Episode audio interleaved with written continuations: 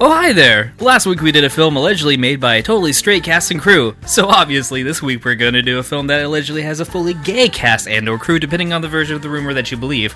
I'm Nato Kitsch and welcome to this week's meeting of the Gay Anarchist Yoga and Erotic Cooking Association.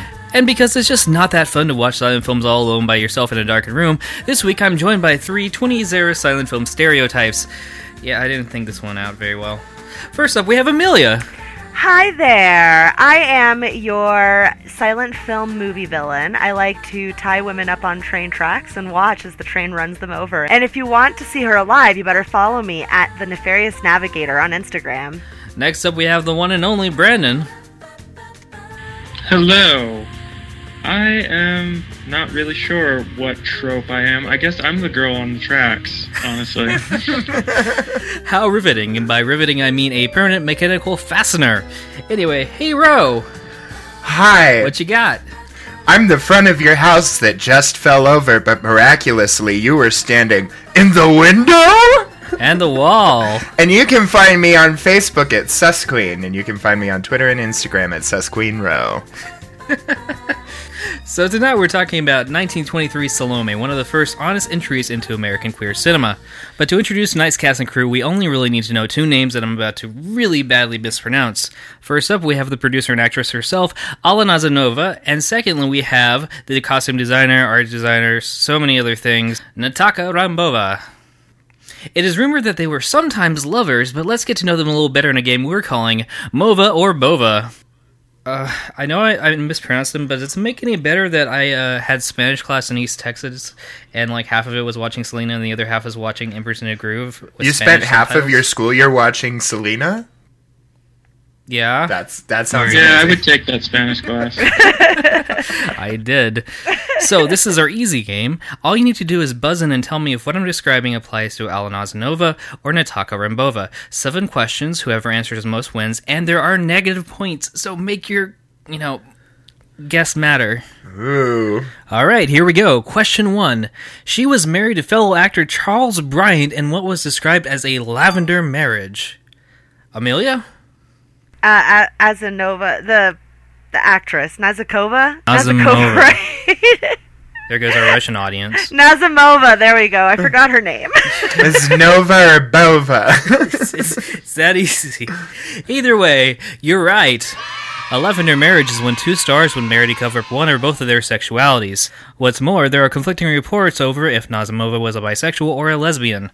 Question two, I forgot to record your point. That that's not the question. Just give me one second. Bova. And that's negative 12 points for Row. so, question two. She was the screenwriter for the movie under the pen name Peter M. Winters. Yes, Row? Nova. More like n- Nova. That's incorrect. It was Bova. I got them mixed up. Mixed up only counts for trail mix. A likely story. Okay, so question three. Despite credit for the film's direction going to Charles Bryant, who actually directed this film? Row, Bova. did you say Bova or Bova. Okay. You're correct. Finally.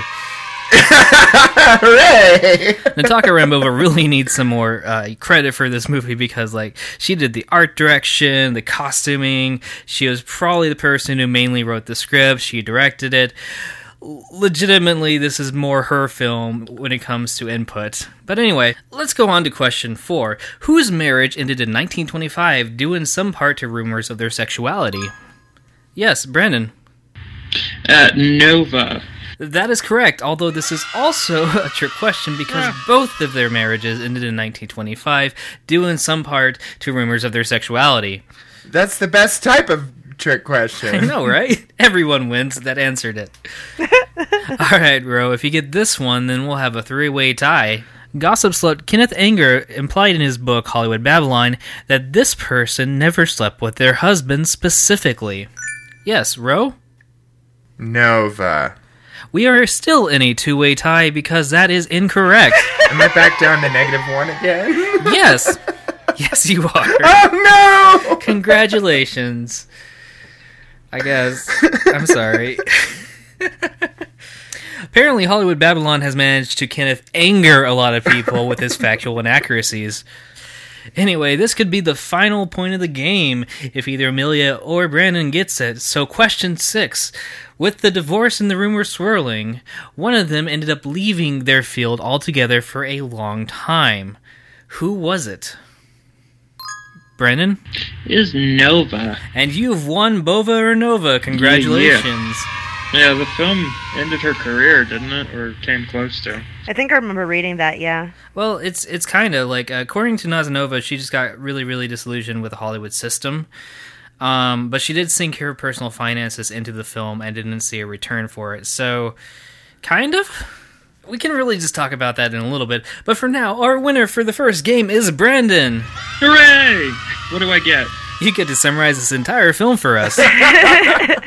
The prize nobody wants and everybody wins. All right. Whenever you're ready. Okay. Well, um, this film is based off of the play by Oscar Wilde, where it's about this uh, virginal princess who really lusts after this uh, prophet type character who's been imprisoned by her stepfather, and so she must give up her innocence and dance for her lustful stepfather in order to get what she wants. I guess is is that pretty good? Did I, did Yeah. I do good? Yeah, A plus. I'll mail you a cookie. Not that there was much story wise to the movie to begin with. Uh, I guess that's kind of debatable. I mean, uh, the New York censors apparently said of this film, "This picture is in no way religious in theme or interpretation. In my judgment, it is a story of depravity and immorality." Who made worse because of the biblical background? Sacrilegious. Obviously. I mean, I'm a little bit disappointed because Vito Russo made it seem like this was this, you know, den of depravity, and like, I don't actually think it's that bad. This is one of those films that came before the Hays Code, and I guess like themes and ideas were considered just as salacious as what was being depicted. I guess I don't know. That's a good place to start. I think if you're if you're looking at it from a modern day lens, I think our society has been pushed so far forward morally speaking that anything that would be considered sacrilegious in the 1920s just looks tame to us now. They're like, "Oh, there's a couple of arm holds and uh, some some some glances and a few costume changes and a dance. Ooh, somebody danced." Ooh, an ankle! How scandalous! like, like I'm a I'm a pretty I'm a, I'm a horn dog, and like n- nothing about this really turned me on. If I'm being honest, I will say the the lighting was wonderful. The costumes were beautiful. Um, I think I speak for everybody here when I say we love a good nipple pasty. amen. Um, yeah, I mean, bar bar a couple of examples that I'm sure we will get to later. Um, this film is generally aesthetically pleasing. yeah, and like a lot of the other films like being made at the time really didn't have this level of like production and look, and it was very surrealist, and it was you know legitimately probably the first art film uh, uh, of this like length that was produced. Yeah, I I love it. It's one of my favorite silent films. Yeah, I like art films a lot, so I appreciated it as that. Um, I think it's definitely one of those movies that you have to to kind of know what you're getting into with it because there's not like a super cohesive like plot. Um, I think there's like a little more abstraction to it. Yeah, I definitely think one of the benefits of going into a movie like Salome now is that we have literally so many representations of the story of Salome over a century of media that we can point to any specific um, piece of media and you'd still be able to get a basic grip of the plot if you know the story at all. Yeah. So, like, uh, my enjoyment of this film is kind of weird because I learned about it from The Celluloid Closet, the book by Vito Russo.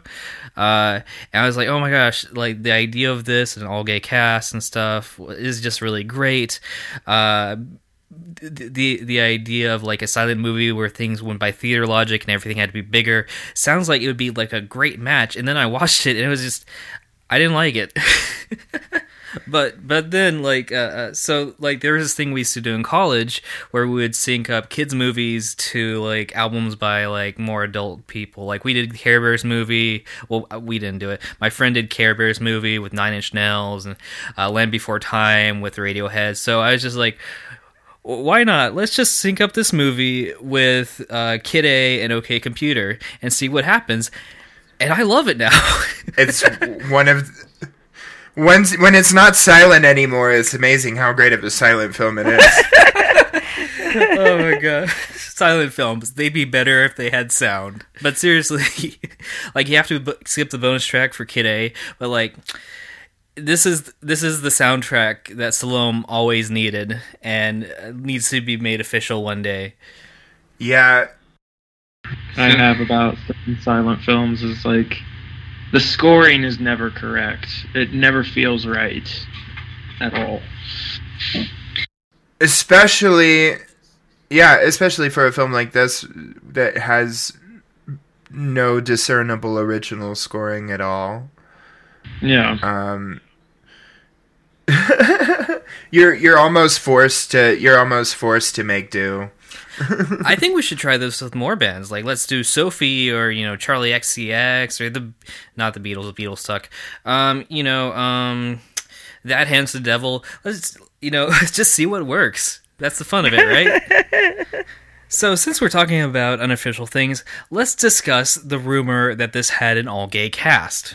So, this is a rumor that has legitimately been around since the production of this started. Uh, it, this is a rumor that is so prevalent that in the 1977 movie Valentino about Rudolph Valentino, the husband of Natalia Rambova, uh, Alla Nazanova shows up and is asked by a reporter if the rumors that Valentino refused to be in an all homosexual production of Salome were real or not. And considering that this was really slammed by the censors for its content, especially sexual content, that leads credence to the f- idea that this film already had a bad reputation for being a homosexual project. On the opposite side of things, there's a claim that an extra was interviewed and said that the ratio of straight to homosexual actors was nothing different than any other movie. Uh, but there's uh, there's a problem with that. Um, before April 2006, I couldn't find this claim anywhere, and it just doesn't really make that much sense. Like if you're an extra in a movie and basically seeing that everyone's lives are being destroyed by this homosexual production, why would you give an interview to anyone? And if you're going with the idea that maybe gossip slut Kenneth Anger did repopularize this rumor in the late 60s around the time that he was doing uh, Hollywood Babylon, then like most of the people were dead. I could only find two crew members that lived past the 70s. Nazimova was already dead. Rambova died a year after Hollywood Babylon 1 came out. So it's like, then you have to find someone and basically make sure that they were actually an extra in this heavily uncredited film. It's a complete mess like before 2006 people were just talking about this claim that it had an all gay cast with well that's kind of sketchy but like after 2007 like the discussion almost always included this claim that was unsourced and can't be found anywhere uh, except for the website of the person who put the information into the wikipedia article like I, I, could only find this information. That doesn't mean it's not out there. It just means that i couldn't find it. On the website queersilence.com That silence as in silent film not silence as in shh. And that website doesn't exist anymore. You actually have to find it on the wayback machine. But that was the only place i could find this rumor before that. If it if if someone knows where it came from please let me know. And you know i will correct this. But for now like I don't think this is an actual thing. I think it was just made up or misheard and put into the article, and no one bothered to actually check it. The all gay casting kind of makes sense because the two heads were, uh, if nothing else, attracted to women and not sleeping with their husbands. and since this is a play based on a notorious gay person, it leads more credence to the idea that this might be a more homosexual cast than normal. But the thing is that everyone that we could have talked to to confirm this is now dead. So the rumor in itself that this has an all gay cast really comes up to your own personal belief. Don't you think it adds to the mystique of the movie, though? I mean, it's such an interesting art film as silent movies go, and if you look around, you can see moments that, by the time standards, were pretty darn gay. So, is it unfounded rumor? Possibly. Uh, could it be read as a gay film? Possibly. I really think it comes down to who's watching it and what they take out of it. To me, this movie seemed pretty darn queer. I think you'd have to take out like a huge chunk of it just to make it, you know, not gay.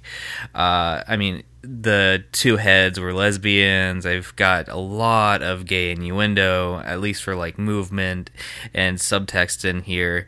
Uh, I I think you know this is this isn't like a case of like a film that got adopted to be a gay film. I think that this is you know genuinely a gay film. Like that's my perspective on it. And it's worth mentioning that, you know, there were films released before this one that had queer elements to them as well, which brings us to our second game for the night, a little thing that we're calling Produce This. A game where tonight silent stars have to pitch a vehicle for themselves and sneak in a few gay things with it.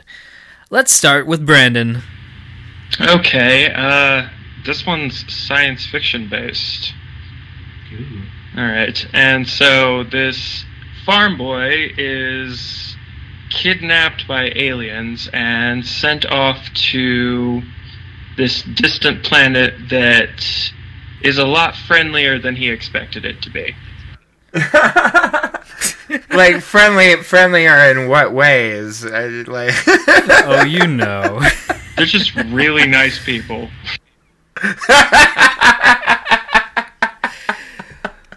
Well, if we are going by the Hays Code, there's actually a rule that homosexuals have to be depicted in a negative light, um, which was usually used by censors before that as well. Oh, like pitch them as villains. Hmm. Yeah. Maybe it's like it's like a Stepford planet where the aliens appear, or I guess yeah, the the people of that planet, but they're aliens to him. Anyways, uh, they present very nicely, but there's something sinister that lurks underneath that he has to discover for himself. Ooh. I like that one. Might have to steal that for a future project. okay, uh, next up we got Amelia.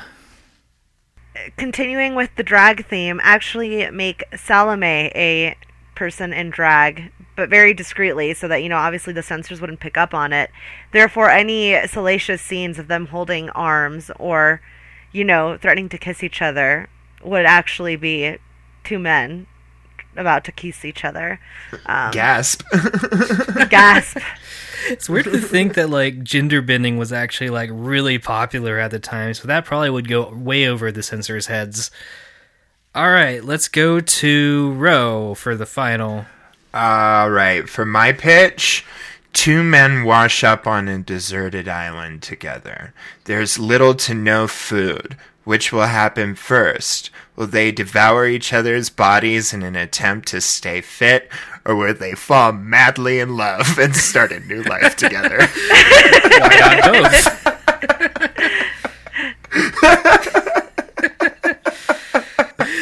that seems like it might be so blunt censors wouldn't pick up on it. Yeah, I wasn't going. I wasn't going for subtlety at all. Something that you can really, you know, sink your teeth into. Something. Food oh puns. yeah, it's a it's a nail biter. It's an arm biter. It's a leg biter. It's a it's a everything biter. it's an elbow biter.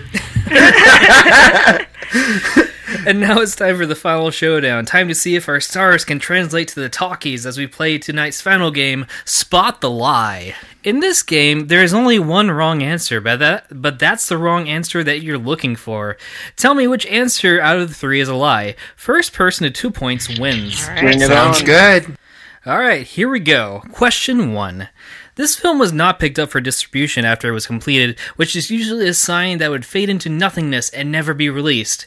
Here are three options why it hasn't faded into obscurity. Choose the wrong one to win. Number one, it eventually got picked up for distribution, meaning more copies were made to help preserve it. Number two, the New York censor that reviewed the film actually kept a copy of it. How sus. And when the Library of Congress was looking for a print, he donated his, directly leading to its preservation and distribution under public domain. Or could it be number three? It's become a staple of sorts at gay and lesbian film festivals here and there. Most get a live orchestra to perform alongside it when it's shown. Through word of mouth and write ups and queer cinema history books, it's become an icon of queer art in the 20s. Uh, Amelia. Uh, I don't think it became a staple in game in gay film festivals. It actually has been shown quite frequently Really? in queer film festivals, especially those dealing with more artistic Okay. films. So now we're left with two options. Which one is the wrong one? It got picked up for distribution, or the New York censor that reviewed it actually kept a copy of it? Uh, yes, Row? Um, I don't think it was ever eventually picked up for distribution.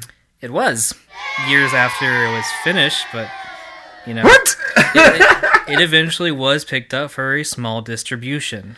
The wrong answer that I thought was pretty obvious was that the New York censor kept his copy of the film and donated it to the Library of Congress.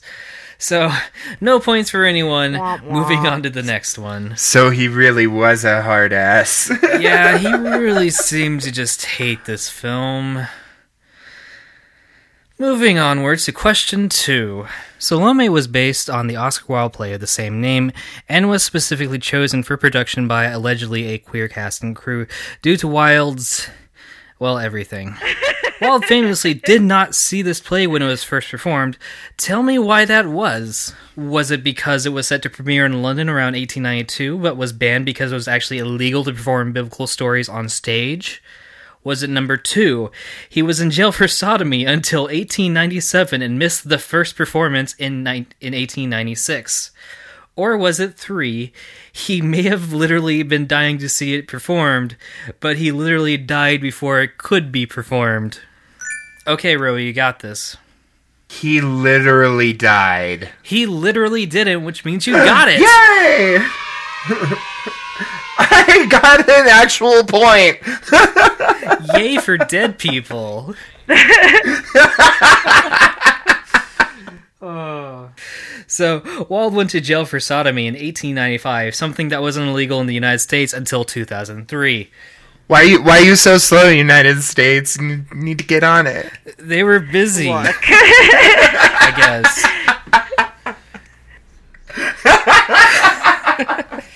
okay, so two questions left. Here we go. Salome is possibly one of the most influential art films out there. Which of these is not something it inspired? Number one, in 2011, Al Pacino directed an experimental drama and documentary film about the play and its history, only to realize general audiences wouldn't be interested. So he cut out the documentary part and re released it again in 2013. Is it number two? In 2018, Duncan Jones, directed films like Moon and Son of David Bowie, told Rolling Stone that prior to Blackstar, David Bowie was working on a concept album based on the 1923 film and its fallout through Nazimova's eyes. Due to some legal issues, he's not allowed to release or use the demos Bowie came up with, but was trying to get support to have them released. Or is it number three? In 1906, a production of Salome known as The Vision of Salome, that was ba- that was loosely based off Salome, was the subject of a 1918 article titled "The Cult of the Clitoris," and implied that its writer and performer Maud Allan was a lesbian and German sympathizer. She sued and lost, only for the state to go after her on obscenity charges, including but not limited to necrophilia. It does not look like she was actually ever brought to court on them, though. Uh, yes, Brandon? I'm gonna say two, the David Bowie story. That is correct. David Bowie, despite knowing both Joey Arias and Klaus Nomi, didn't really seem to ever have any interest in Salome. Alright, and we're down to the final question where it's Row versus Brandon to see who's going to be my best friend for this episode. So here we go. Question four. How about we end on an easy one? Nowadays, you can find Salome online for free since it's in the public domain. Which of these other queer films from around the time can't you pair with Salome for a double feature because it doesn't exist? Number one is Wings, a film that has possibly the first same sex kiss in a feature film that was widely released. Though maybe not as gay as we initially thought, the film is a cautionary tale about two boys who go to war to become pilots.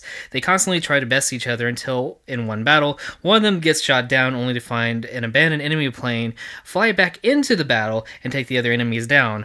But this works too well because that friend is shot down by the other friend, thinking that he in the enemy plane is another enemy. The other friend who shot him down then lands to basically gloat in his, you know, enemy's face, only to find out that it is his friend who is now dying, and he confesses his feelings, you know, friendship and brotherhood and all that stuff, uh, before he kisses him, and the and the shot friend passes away. I think I just proved that no one on this show is good at summarizing things. Number two is A Florida Enchantment, which was a sex reversal comedy about a woman that comes across some magical seeds that, when swallowed, will change the sex of that person. What follows is a madhouse of gender bending and role reversal that both explores gender roles and, to general audiences, is just really funny to see a man acting like a woman. Wah wah. This was one of the first, if not the first, to have gender reversal for both sexes instead of just letting women pretend to be men to see how great they would have it had they been born with a penis. And option three is Daddy's Girl, translated from the French ti- title La fille qui était un garçon pour son père, literally translated into The Girl Who Was a Boy for Her Father. This was a drama film about a single father battling depression and delusions due to the loss of his son to sickness.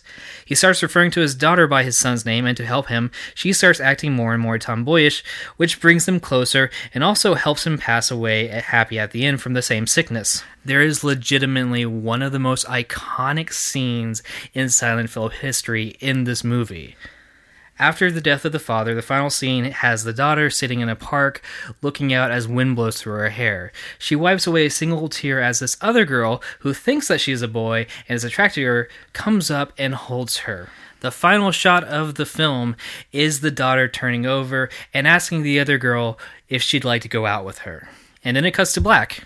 This shot is so iconic that it was copied by over 25 films during the Hays Code shot for shot, and is popularly known as the Daddy Shot because Daddy's girl.